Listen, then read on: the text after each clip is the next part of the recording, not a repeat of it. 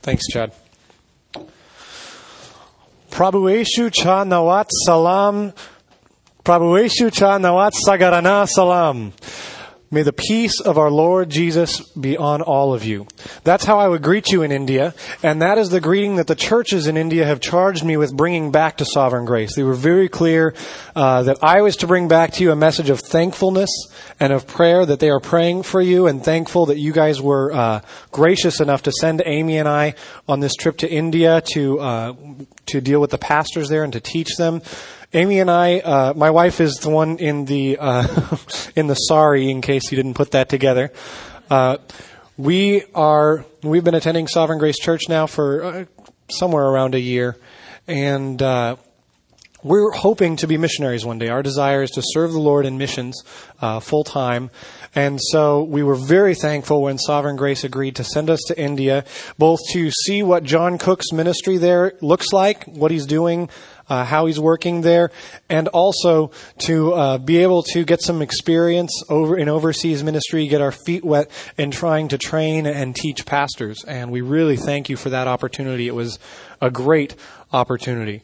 We left Bakersfield uh, on October 16th, Tuesday morning at 6 o'clock in the morning.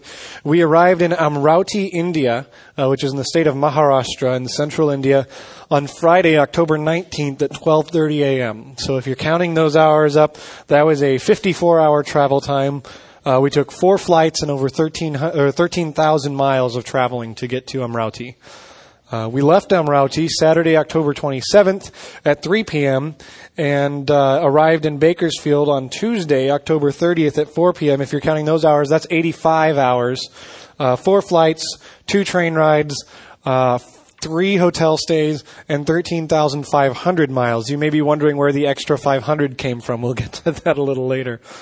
Uh, so when we arrived in Amravati, we had Friday and Saturday and Sunday to sort of take it easy to see the ministry that was going on in India. Uh, the conference wasn't starting until Monday evening.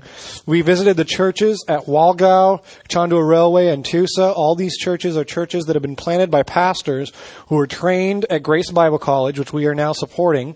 Uh, and have been sent out by New Creation Ministries, which is the church planting branch of Indigenous Ministries International, the mission group that we're working with there. Um, it was a great blessing to go to these churches and to see the believers, especially the church at Tusa. We were there on a Sunday morning, and we saw that the pastor there had raised up five leaders in the church um, who had taken on the responsibilities of elders. Uh, which is a real big deal. A lot of the churches are not having the people take possession of the church and really take responsibility for what's going on there. So it was a great to see that. Um, we also visited the Bible College. We were able to be there for one of their chapel services, visit with the students there, and see what's going on. There's currently 40 students enrolled at the Bible College, uh, and they are in a is a three year program uh, where they go through the Word of God and through the disciplines of being a church leader or pastor. Um, they make great sacrifices to come to this Bible college. The, if you're married and you go to the Bible college, um, one semester, maybe one year of your three years, you will be given an apartment where you can both live together. But for the remaining time of your uh, of your college experience, you're living separately in the singles dorms because they simply don't have enough money uh, to provide apartments where married people can live together. Um, and so the married students are making an especially huge sacrifice. Uh, some of them traveled from, uh, on, by train, I believe it was over 30 hours to get to Amravati to, to come to this college and, and to study here. So um, it was great to be able to meet them, to see face to face the people that we've been praying for for so long. They appreciate your prayers and they covet them. Uh, they asked me to ask you to continue praying for them and they thank you for your generosity. Um, we also saw the property for a new college campus and conference ground. Uh, because the college campus is so tight, they can only hold 40 students, give or take, at a time. And uh, that campus is set to be expanded to hold 300 students.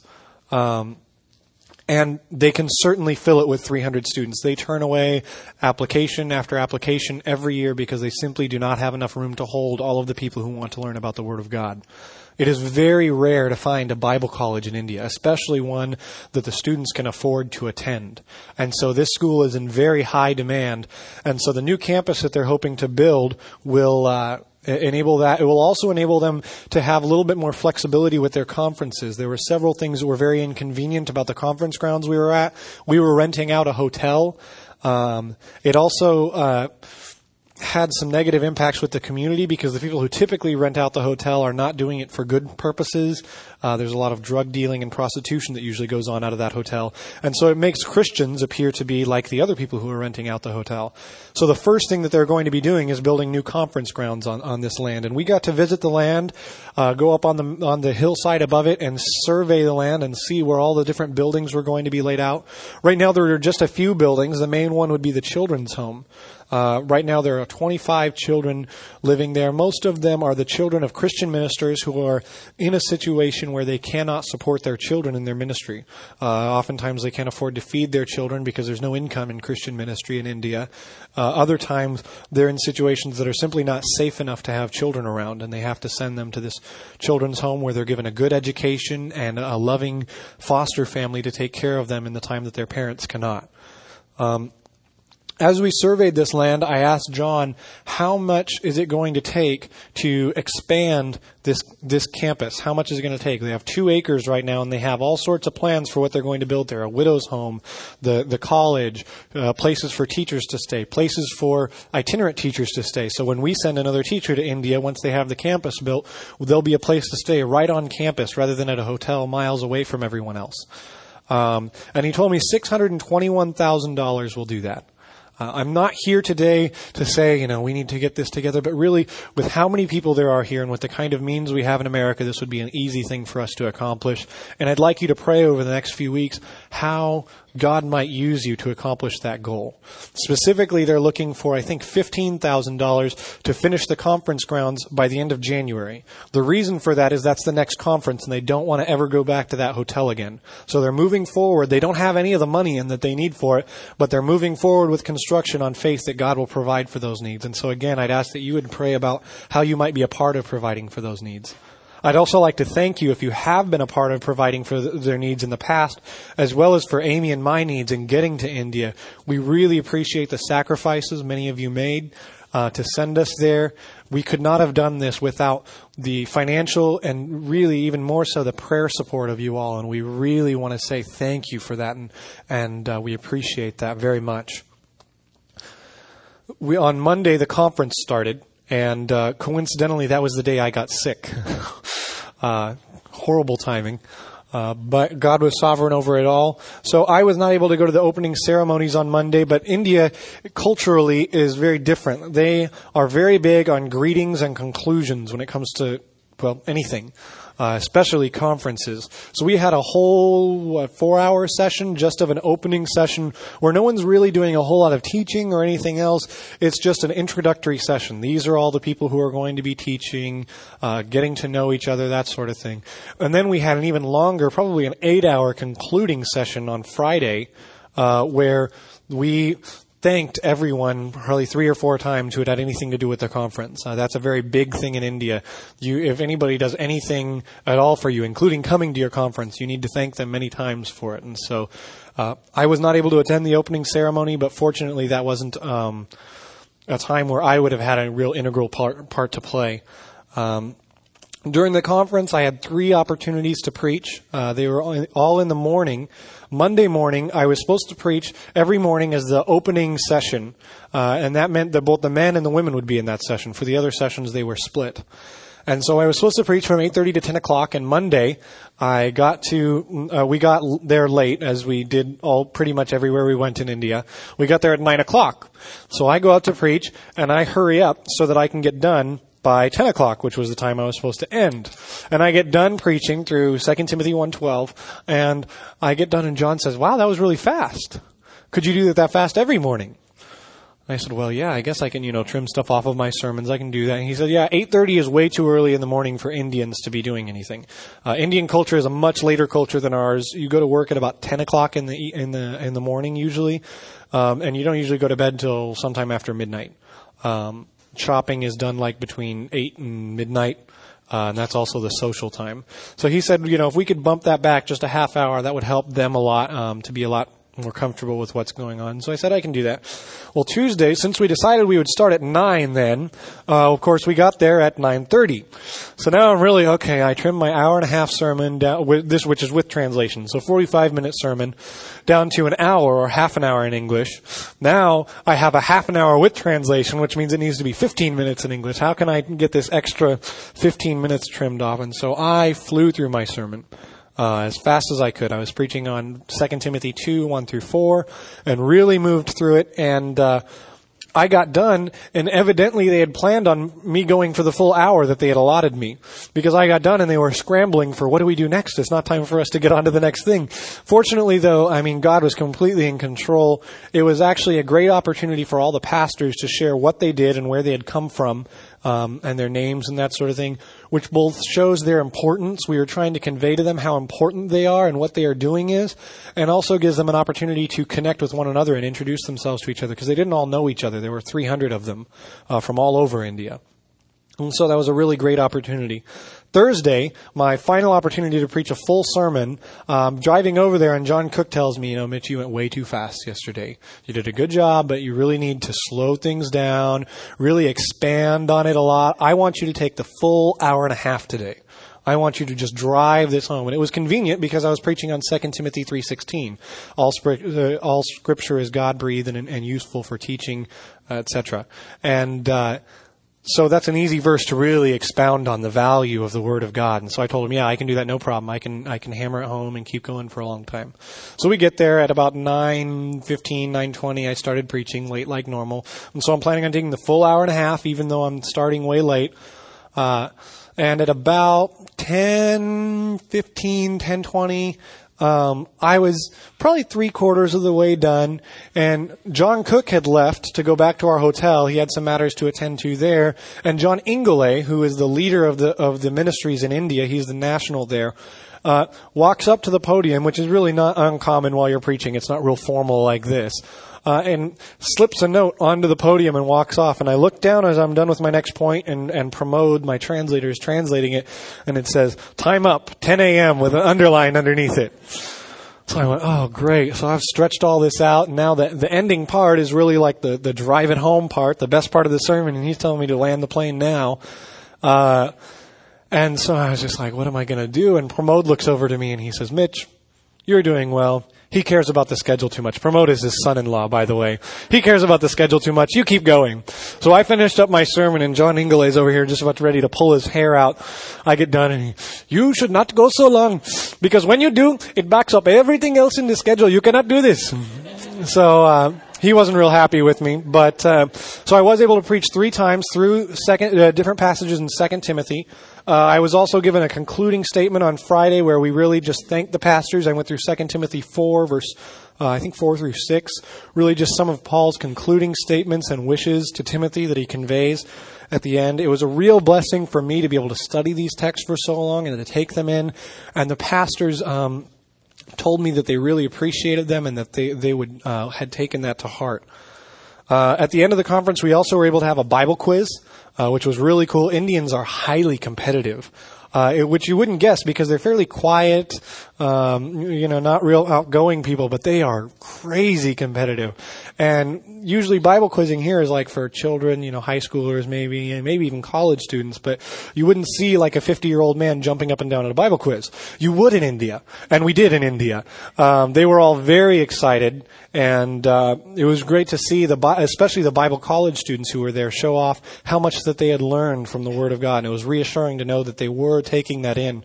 They were absorbing that knowledge. Um, the the thing that really struck me about all the people at the conference was how thirsty for the Word of God they were. I am not a highly trained preacher or expositor of the Word of God by any means, not highly experienced by any means, and uh, yet they were still very thankful that I was able to come and bring them the Word of God because it's so rare that they have someone with any training teaching whatsoever, um, and it, so if any of you have any sort of training, or, or even if you don't have training but have experience in the Word of God, I would encourage you to consider talking to John about how you might be a partner in future conferences. Um, he really values teachers of the Word of God who will bring the Word, and, and the people there are incredibly thankful for that. We left Amravati on Saturday, as I said, for Delhi. Uh, and we were supposed to, we had tourist visas.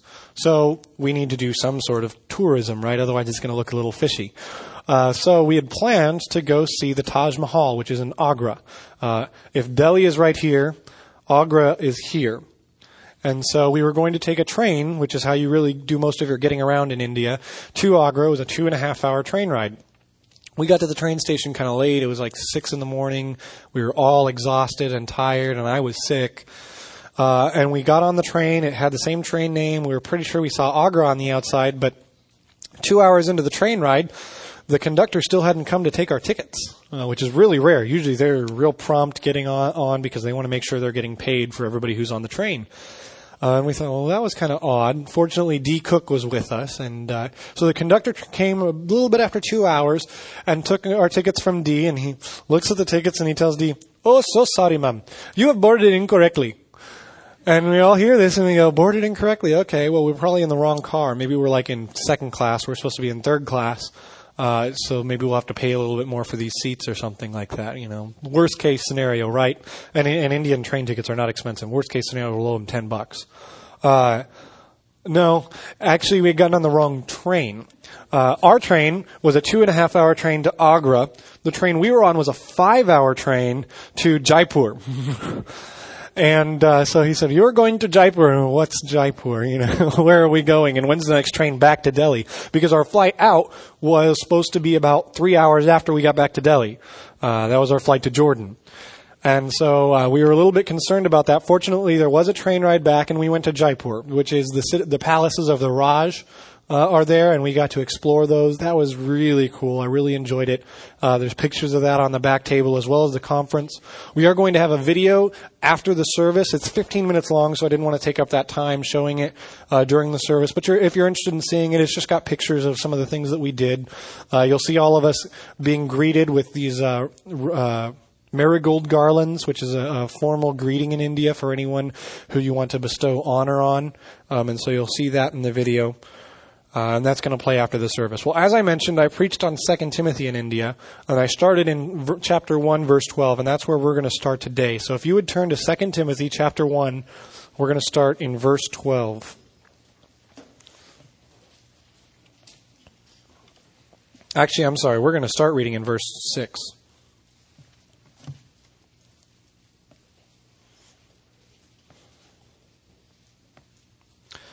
2 Timothy chapter 1 verse 6 For this reason I remind you to fan into flame the gift of God which is in you through the laying on of my hands. For God gave us a spirit not of fear but of power and love and self-control. Therefore do not be ashamed of the testimony about our Lord nor of me his prisoner but share in suffering for the gospel by the power of God who saved us and called us to a holy calling, not because of our works, but because of his own purpose and grace, which he gave us in Christ Jesus before the ages began, and which now has been manifested through the appearing of our Savior, Christ Jesus, who abolished death and brought life and immortality to light through the gospel, for which I was appointed a preacher and apostle and teacher, which is why I suffer as I do. But I am not ashamed, for I know whom I have believed, and am convinced that he is able to guard until that day what has been entrusted to me. Let's pray. Father God, we thank you for your word. We thank you that through your word and your spirit, you have empowered us to know you. Pray right now that your spirit would come down on me Give me the understanding of your tr- the truth that is in your word and the clarity of mind and speech to be able to proclaim it to your people. Pray also that you would come down on your people and open their ears so that they might hear. For without your power, I can neither speak nor can they hear your truth.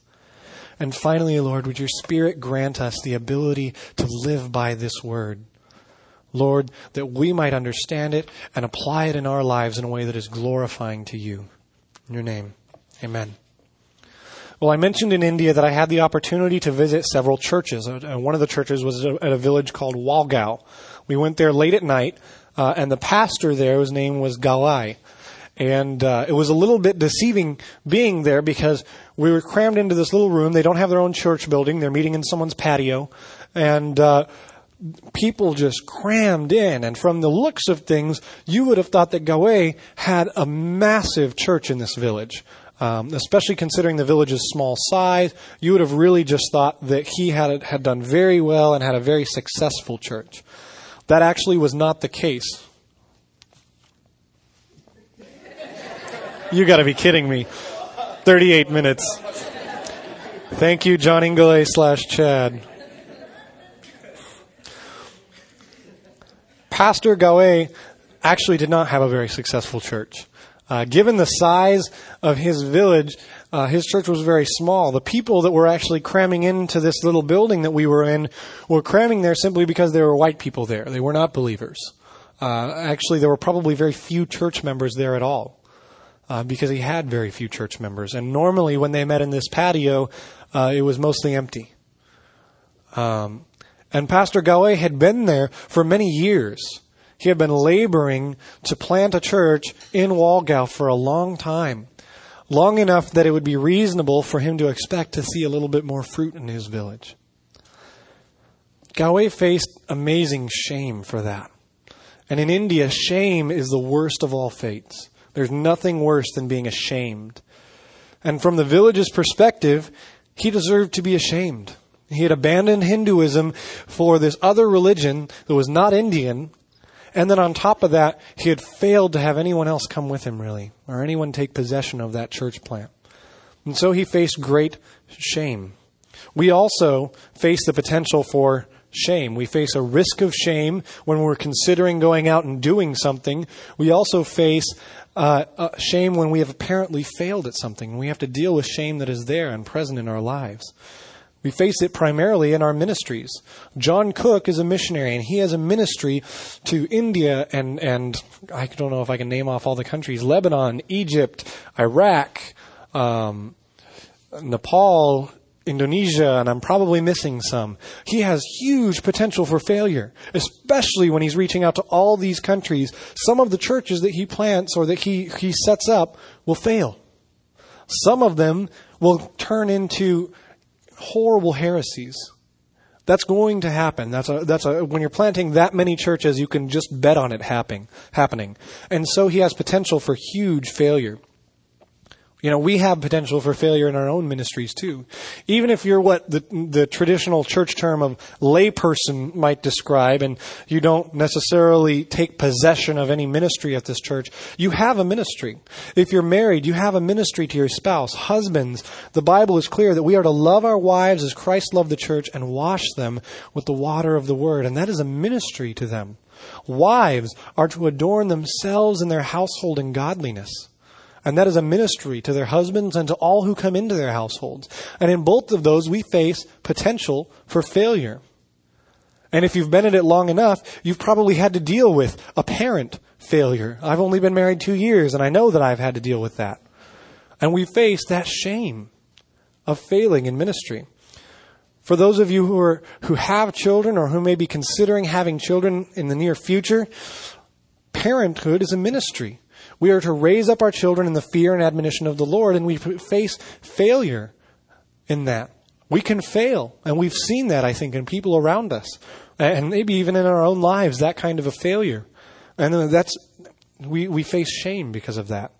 If you're not married, you have a ministry. Well, even if you are married, you have a ministry to everyone around you, to your neighbors and coworkers, to be proclaiming the gospel to them constantly in such a way that they might believe. And you face failure. You face huge potential for failure with that. I think all of us probably know what it is to have presented the gospel to someone and just be rudely rejected because of it. Maybe even to lose friends over it, lose family over it. We face that potential for failure. And Paul, as he was writing this letter to Timothy, was had both of these types of, of risk of failure in mind.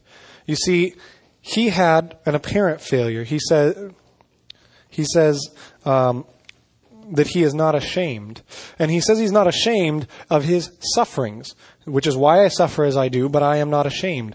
Why would he follow suffering with shame? I mean, we sort of, as Christians, value suffering. Uh, if, if you've heard of the Voice of the Martyrs magazine or organization, they highlight those who are suffering for Christ in other countries, that we might pray for them, that their suffering might be alleviated, but that we might praise God most of all for them. That He has granted them worthy to suffer for the cause and given them the endurance to suffer for His name. Because when we suffer for something, it shows how valuable it is.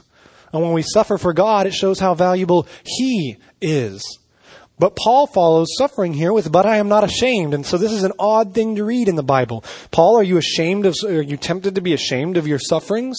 All the times that you have suffered and been beaten for the word of God, are you ashamed of that now? At the end of your life?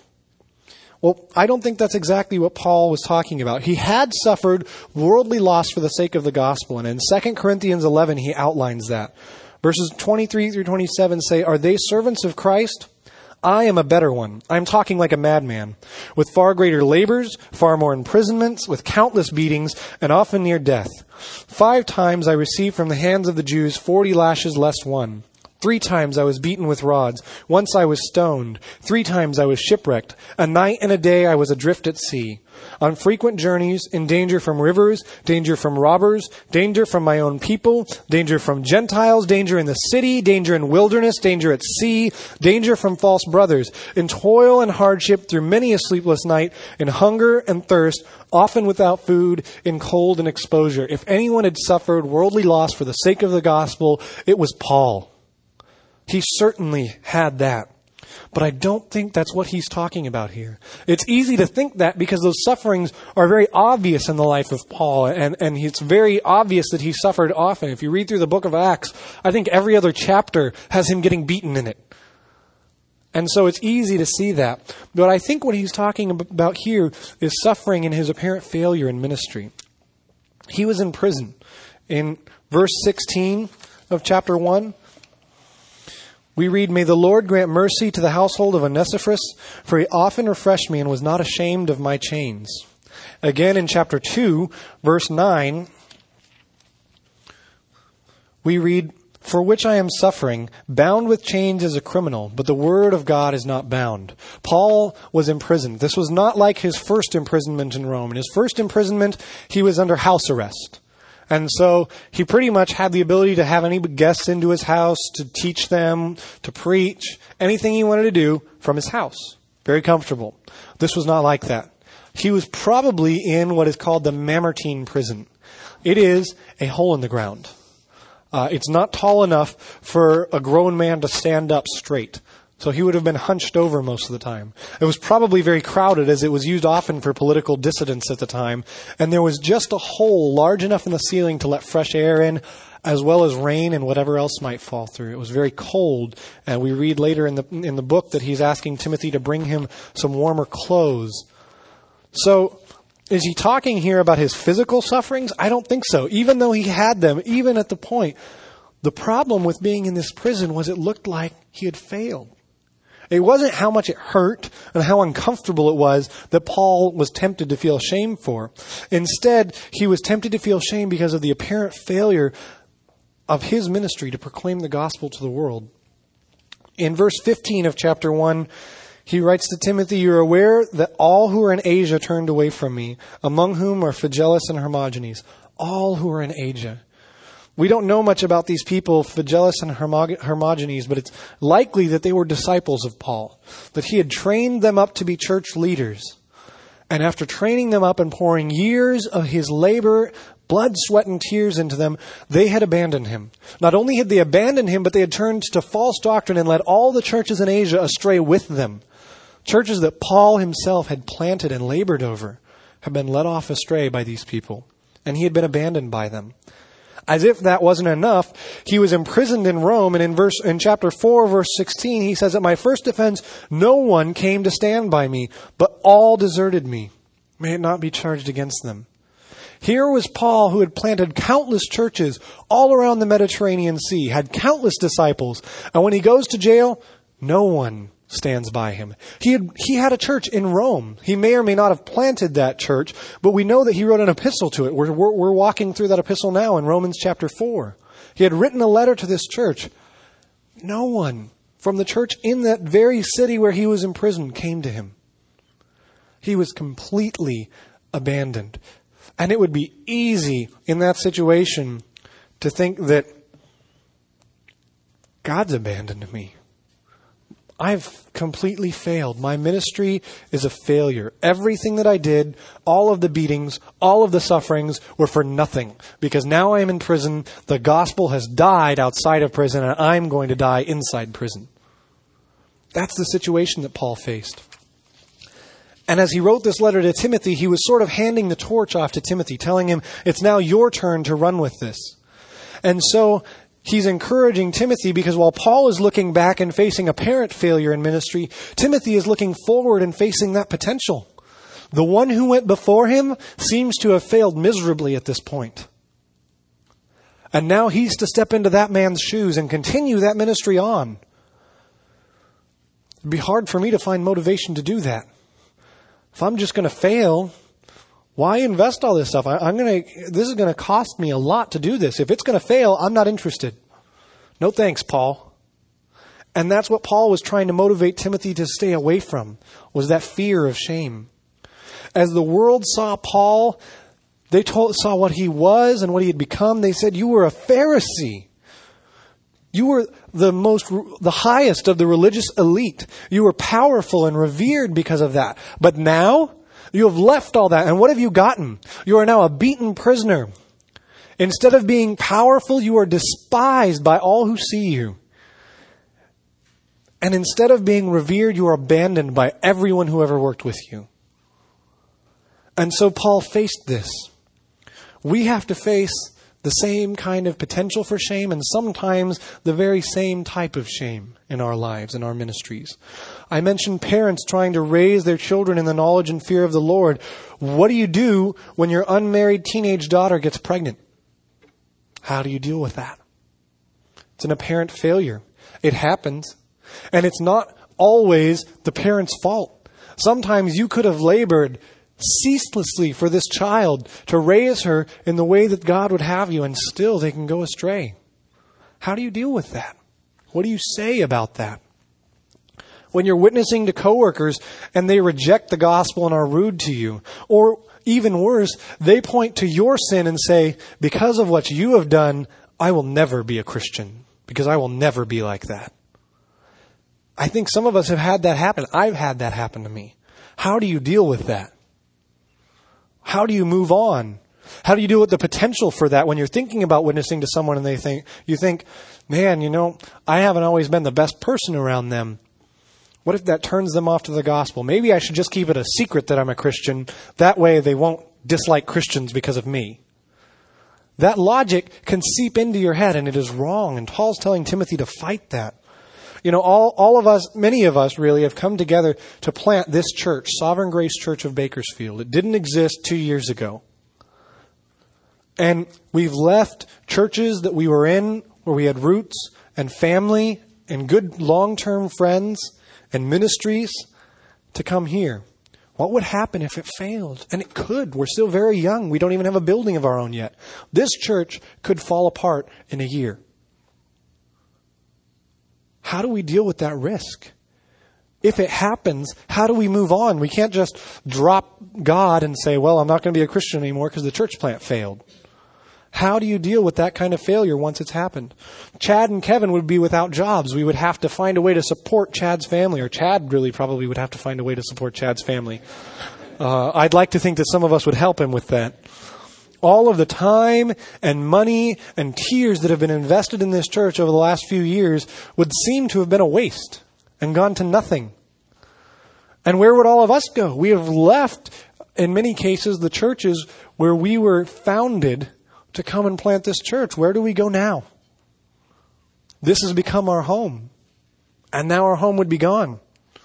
Furthermore, we are almost the sole supporters of Grace Bible College. There are a few other supporters who support on a very small scale, but primarily it's us. What happens to Grace Bible College when Sovereign Grace Church falls apart? I'd like to think that some of you would take care of that. Uh, that some of us would still have the faithfulness to God to carry on the ministry in India. And I hope that you would consider that if that ever happens, if you ever find yourself in that situation. because what's going on over there is valuable. But we face huge potential for failure at this church. It's a gigantic risk, which all of us need to consider as we come here. And we have to deal with that potential for failure. Dan Healy has gone over to Africa. He has so many places that he could fail there. I don't think I can count them. His health has never been good. And now he's going to a foreign country with all new types of diseases and bugs. And, that was his primary concern as we spoke to him a, two, a few weeks ago. He said, I could be back in four months if my health doesn't hold. But I want to be there for at least four years. He also faces failure if he doesn't understand the culture well, well enough, or the language well enough, or if he doesn't get along with the missionaries well enough. Missionaries face all sorts of opportunities to fail. And many times they do fail. How do we deal with that? How do you move on and continue rejoicing in the Lord after you have stepped out in faith and gotten smacked down by failure? It happens, and we have to move on. First, we need to understand with this that there are two types of shame right and wrong shame. Sometimes it is good to feel shame, and we see that all throughout the scripture. Paul told the Corinthian church on two occasions to be ashamed. In 1 Corinthians 15:34, he said, "Wake up from your drunken stupor as it is as it is right, and do not go on sinning, for some have no knowledge of God, and I say this to your shame." He also says, in 1 Corinthians 6 5, he's talking about them not being able to resolve disputes among themselves. He says, I say this to your shame. Can it be that there is no one among you who is wise enough to settle the dispute between the brothers? He's shaming that church and telling it, it is good for you to feel ashamed right now. In Psalms 25 3, we read that those who stand against the Lord will be ashamed. Indeed, none who wait for you shall be put to shame. They shall be ashamed who are indeed wantonly treacherous. You see, that verse has two types of shame. Those who wait on God are not ashamed, and those who stand against him should be ashamed. Isaiah 41:11 again we read, "Behold, all who are incensed against you shall be put to shame and confounded. Those who strive against you shall be as nothing and shall perish." On the other hand, sometimes we read in scripture that it's wrong to feel shame. In Romans chapter 1 verse 16, which we went over about a year ago now, uh, Paul says, yeah, I know, it's been a while. Uh, for I am not ashamed of the gospel, for it is the power of God to salvation for everyone who believes, to the Jew first, and then to the Greek. He was avoiding shame. In 2 Timothy chapter 1 verse 8, just a few verses before where we are today, Paul writes, Therefore do not be ashamed of the testimony about our Lord, nor of me his prisoner, but share in suffering as a good soldier of Christ Jesus. I'm sorry, I just blended two verses. But share in suffering for the gospel by the power of God. There we go.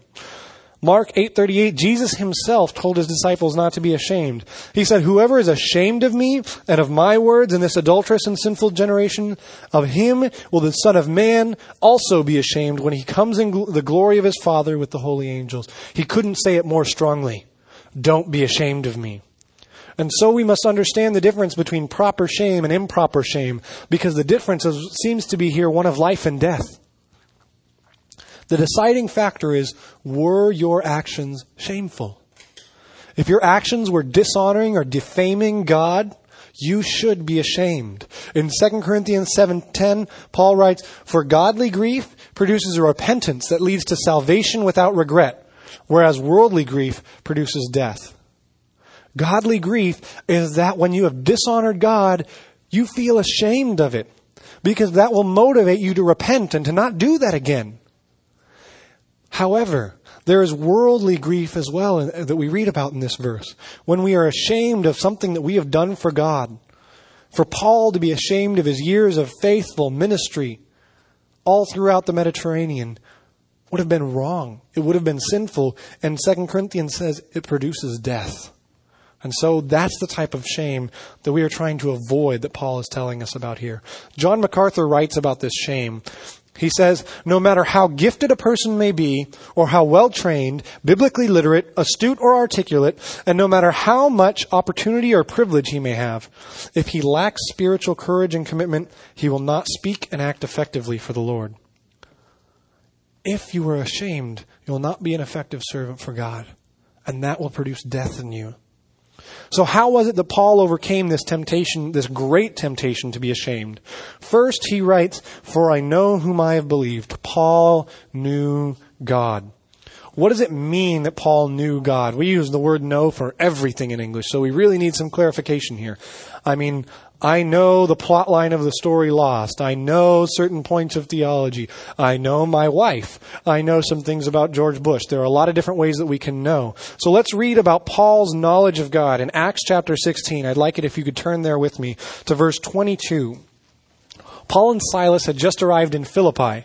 Uh, they'd been there for several days, getting ready to plant a church, trying to find believers and converts to Christianity who they could depend on to serve with them. Uh, and they had been followed around by a demon possessed girl who was constantly harassing Paul. Uh, this demon possessed girl was a slave, and she had been owned by someone who was profiting off of the demon in her, using him for divination and sorcery and prophecy. And so Paul finally gets so frustrated at this demon that he turns around and casts him out of the girl. And because of that, the slave owners could no longer profit off of their slave. And so they took him to court and the court immediately was thrown into chaos by what Paul had done. We read in verse 22 the crowd joined in attacking them, that is, Paul and Silas, and the magistrates tore the garments off them and gave orders to beat them with rods. And when they inflicted many blows upon them, they threw them into prison, ordering the jailer to keep them safely. Having received this order, he put them into the inner prison and fastened their feet in the stocks. About midnight, Paul and Silas were praying and singing hymns to God, and the prisoners were listening to them. And suddenly there was a great earthquake, so that the foundations of the prison were shaken, and immediately all the doors were open, and everyone's bonds were unfastened. Did you hear that? Their clothes were torn from them. They were beaten with sticks. And then they were thrown into the inner prison and chained, probably to one another. Well, I don't know, Paul, what do you want to do? Silas, I don't know, what do you want to do? How about we worship God? Where did that decision come from? That's not the decision I would have made. I would have been saying, let's yell at that jailer and tell him he has no right to imprison us here. We are Roman citizens and he cannot do this to us. Paul could have done that. Paul could have complained about the conditions. Paul could have just wept over his failure in ministry and over the potential that if he was executed for this, where does the gospel go from here? He could have descended into just misery, but instead of, uh, instead of descending into self pity and shame, they knew God. And so they ascended into joyful exaltation of his name. That's the kind of knowledge that Paul had of his God. And that's the kind of knowledge that was able to keep him from shame. Paul was not saying, you notice, that he knew facts about God. He didn't get into the jail and start reciting the Westminster Confession. The Westminster Confession is great. However, that's not what he did. Paul's knowledge of God was an intimate and personal acquaintance with the immensity of the glory of God. Now, the hymns that Paul and Silas were singing would have had theological truth in them. They were not void of doctrine. I am not telling you to avoid doctrine in the least bit. Embrace it, learn it, know it. But they didn't simply express that doctrine factually. They were expressing it joyfully. And that is the key. You see, an intellectual knowledge of God is necessary to know Him, but that knowledge becomes trivial and useless if it does not extend beyond the intellect to the heart. That's the kind of knowledge you need of God. You need the foundation of doctrine simply to be able to know Him. I very well could not tell you that I know my wife if I could not tell you anything about her. If I told you her wrong birthday, wrong eye color, wrong hair color, wrong height, you might look at me and say, She's your wife, right? How, do you, how did you miss this stuff? I wouldn't know her if I didn't know those things. Likewise, to know God, you should know about Him. But the knowledge cannot stop there. It must abound into joyful praise coming from your heart. And that's the kind of knowledge Paul is talking about here. Some of you are taking a systematic, theology class. I am not condemning you for that. I am encouraging you to continue on in that. Continue on in your studies of who God is, getting to know the facts about Him, but by no means continue on in the study if the facts are going to stop here. Because they are useless and trivial. They will only inflate your ego and your pride. But if that knowledge descends into your heart and affects your soul, you will know God. And you will realize that the things that you are learning should not make you prideful, but should make you humble. That's the kind of knowledge Paul is dealing with here. Paul knew that God had accepted him. We covered what the world had said about what Paul had been and what he had become. Now let's cover what God said about what Paul had been and what he had become. He said, first of all, Paul, you were a persecutor of the church. You were self righteous, constantly building up your own righteousness to try to get in, as if though that could get you into heaven. It was never good enough, but you always tried to make it good enough. And what's worse, you were a stranger to the covenant love of God. You were outside of it, excluded from it. But now, Paul, you are a leader of the church rather than a persecutor. You have my indwelt righteous in you, righteousness in you rather than striving to seek your own. And instead of being a stranger to the covenant love of God, you are in that covenant as a son of God. Paul knew what God said about him, and that is greatly encouraging when the world tells us we are a failure. Even when it appears that our ministry has failed, when we remember what God says about us, we are infinitely better off as we are than what we were. And that knowledge will keep us from failure. Ephesians chapter 2 talks about what we were and what we've become. In verse 1 it says, And you were dead in your trespasses and sins in which you once walked, following the course of this world, following the prince of the power of the air, the spirit that is now at work in the sons of disobedience, among whom we all lived in the passions of our flesh, carrying out the desires of the body and the mind, and were by nature children of wrath, even as the rest. But God, being rich in mercy, because of the great love with which he loved us, even when we were dead in our trespasses, made us alive together with Christ. By grace you have been saved, and raised us up with him, and seated us with him in the heavenly places in Christ Jesus, so that in the coming ages he might show the immeasurable riches of his grace and kindness towards us in Christ Jesus. For by grace you have been saved through faith, and this is not your doing, it is the gift of God, not as a result of works, so that no one may boast. For we are his workmanship, created in Christ Jesus for good works, which God prepared beforehand that we should walk in him. We are infinitely better than we were. No matter what sufferings and failures we experience as Christians, we are infinitely better off as Christians. And we need to continue to praise God for what he has made us after what we were. John Calvin writes about this knowledge of God. He says, This is the only place of refuge to which all believers ought to resort, namely to reckon it enough that God approves of them. Amidst every storm and tempest, that man will enjoy undisturbed peace who has an, a settled conviction of God, that God, who cannot lie or deceive, has spoken and will undoubtedly perform what he has promised. On the other hand, he who has not this truth sealed on his heart will be continually shaken here and there like a reed. This passage is highly worthy of attention. Shouldn't have looked up. Because it expresses admirably the power of faith when it shows that even in desperate affairs, we ought to give God such glory as not to doubt that he will be true and faithful. Let us always remember that Paul does not pursue this philosophical speculation in the shade but having the reality before his eyes, solemnly declares how valuable is a confident hope of eternal life. That's the knowledge of God that Paul has, and that's the knowledge that we need. But what about this knowledge makes it something that will keep us from shame? You know, okay, so I know I'm acquainted with God. I could still be ashamed, right? Not if you know God. Paul knew God's history. He knew that this was the God who created everything that exists.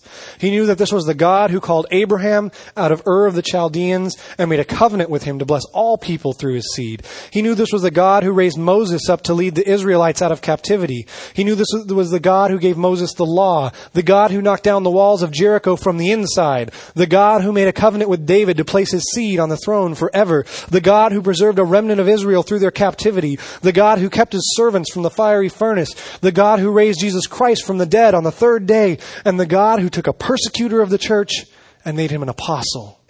He knew God's history. He also knew God's character. He knew that God's knowledge is limitless. Before the beginning of time, God was. His reign will have no end. His will is irresistible. His salvation is irrevocable. His promises are certain. His love is without measure. His wrath is unquenchable. His justice unquestionable. His mercy is unfailing. His grace is sufficient for his power is made perfect in weakness. Paul knew this God. And that is the way that we need to know Him. Do you want to overcome the fear of failure? Do you want to move on from a past apparent failure? Know this God. And He is known through Scripture. So pour yourself into the Word and know this God. All this knowledge that Paul had was great. It was wonderful. But knowing all these wonderful attributes of God, and even knowing that God actually had these attributes, these loving, kind, and faithful attributes, would have been pointless unless God had the power to accomplish what he promised. And so Paul continues on. He says, I am convinced that he is able to guard what I have entrusted to him until that day. If you're following along in your ESV, you might be wondering why I said uh, what I have entrusted to him until that day. That's not what you're reading in your Bibles there. There is a translation difference there. The ESV says, to guard what has been entrusted to me until that day. Literally, the Greek text here is saying, to guard my deposit until that day. And so the translators are trying to decide, well, what is my deposit? Is it something I gave to God or God gave to me? What is my deposit? There, the reason that the ESV does this is because in verse 14, we see the same word when Paul says, tell, tells Timothy, guard the good deposit by the Holy Spirit which dwells in you. Well, it's obviously a deposit that Timothy is in possession of at that point because he's guarding it. Timothy is guarding it by the Holy Spirit. Again, in, in 1 Timothy chapter 6, verse 20, he says, guard the deposit, turning away from profane chatter. And it's clear again that this is something Timothy is in possession of. However, in both other occurrences, it is Timothy who guards the deposit, and that's why it's Timothy who is in possession of the deposit. In this occurrence, it's God will guard the deposit. And therefore, I believe God is in possession of the deposit. This is in, in, uh, in agreement with the New American Standard and NIV as well as the King James Version, New King James, all go with this direction. And so we see, he writes, I am convinced that he is able to guard what I have entrusted to him, that, uh, uh, entrusted to him until that day. What is this ability of God? It's dunatos, which means the power to accomplish. He has the power to accomplish guarding my deposit until that day. We read about this power in Daniel chapter 4. Nebuchadnezzar, who had been a profaner of God, who had, some would say even had set himself forward as God to be worshiped, had been humbled by God. And at the end of his humbling experience, he writes in Daniel chapter 4, verse 34, At the end of the days, I, Nebuchadnezzar, lifted my eyes up to heaven, and my reason returned to me. And I blessed the Most High, and praised and honored him who lives forever. For his dominion is an everlasting dominion, and his kingdom endures from generation to generation. All the inhabitants of the earth are accounted as nothing, and he does according to his will among the hosts of heaven, and among the inhabitants of the earth, and none can stay his hand, or say to him, What have you done? Psalm 148 verses 5 and 6 say, Let them praise the name of the Lord, for he commanded and they were created, and he established them forever and ever. He gave a decree and it shall not pass away. Psalm 33 verses 6 through 9 say, For the word of the, by the word of the Lord the heavens were made, and by the breath of his mouth all their host. He gathers all the waters as a, um, of the sea as a heap. He puts the deeps in storehouses. Let all the earth fear the Lord. Let all the inhabitants of the world stand in awe of him. For he spoke, and it came to be. He commanded, and it stood firm. 2 Timothy 1 verse 10, just two verses before where we're at right now, Paul writes, The gospel has now been manifested through the appearing of our Savior Jesus Christ, who abolished death and brought life and immortality to light through the gospel. The power of God is such that he abolished death. That's the power, this ability to accomplish of God. John Calvin again writes of this passage, because the power and greatness of dangers often fills us with dismay, or at least tempts our hearts to distrust. For this reason we must defend ourselves with this shield, that there is sufficient protection in the power of God. In like manner, Christ, when he bids us cherish confident hope, employs this argument. The Father who gave you to me is greater than all by which he means that we are out of danger, seeing that the Lord, who has taken us under his protection, is abundantly powerful to put down all opposition. Satan does not venture to suggest this, though, uh, this thought in a direct form, that God cannot fulfill or is prevented from fulfilling what he has promised. For our senses are shocked by so gross a blasphemy against God. But by preoccupying our eyes and understandings, he takes away from us all sense of the power of God. The heart must therefore be well purified, that it may not only taste that power, but may retain the taste of it amidst temptations of every kind. We have to know this power of God. Paul was so convinced of God's ability to accomplish what he had promised that he spoke of his promises of the future as though they had already happened. In Romans 8:30, he writes, "And those whom he predestined he also called; those whom he called he also justified; and those whom he justified he also glorified." Paul was not asserting here that he had been glorified and that he was now in heaven glorifying God in his glorified state. What he was saying is, God has promised it, and therefore it is so true that I can speak of it as though it already happened because it might as well have. That's how faithful God is. That's how dependable God is. That is the power to accomplish of God. And He is powerful to accomplish. But he doesn't just write that God, is, I believe God is powerful to accomplish or able to guard. He doesn't say, I'm pretty sure. Believe actually would have been a very appropriate term for this in New Testament usage. It was a word that was used a lot. I believe he is able. But he doesn't say that. He uses a more specific word. He says, I am convinced he is able. Conviction arises from experience. And Paul had a long history of experience with God that we have covered. And those experiences led Paul to the firm conviction that God was able to guard what, we, what he had trusted. Do you want to overcome the fear of failure? Do you want to move on in light of a past apparent failure? Be convicted and be convicted by stepping out and getting experience with God. For experience will lead to the conviction that He is able to accomplish what He promised. Finally, we cover what God is guarding, this deposit that we talked about. He is able to guard until that day what I have committed to Him. Well, certainly, justification, sanctification, sustenance, life, breath, all those things Paul had entrusted to God. He had said, God, I trust you for these things. I'm not going to fight for my own justification anymore. I can't win it. I trust you for that. But here, specifically in this context, remember, he's dealing with apparent failure in ministry. And it seems what he's talking about is God is able to guard his ministry, which he had committed to the Lord. Paul commits his labors into God's hands, convinced that he is able to guard the fruits of his labors until the return of Christ. If you know him, if you are convinced that he is able to guard whatever you entrust to him, you will never fear, or you will neither feel failure nor be ashamed of apparent failure in ministry. Paul writes this in 1 Corinthians 10:31. He says, "So whether you eat or whether you drink, whatever you do, do all to the glory of God. If you have done it to his glory, committed your ministry into his hands, then your apparent failure is nothing to be ashamed of." For you have been faithful to God and committed it to Him, and He is able to guard that faithful labor. There's no need to feel shame and apparent failure in ministries. This conviction of God's ability to accomplish what he had promised is what led Paul in Romans chapter 8. If you could start turning there, it's what led him to crescendo. He started in God's promises at the beginning of chapter 8 and deals with his promises to believers. And the, by the end of chapter 8, he is built up to this passage, starting in verse 24. Verse 28, I'm sorry.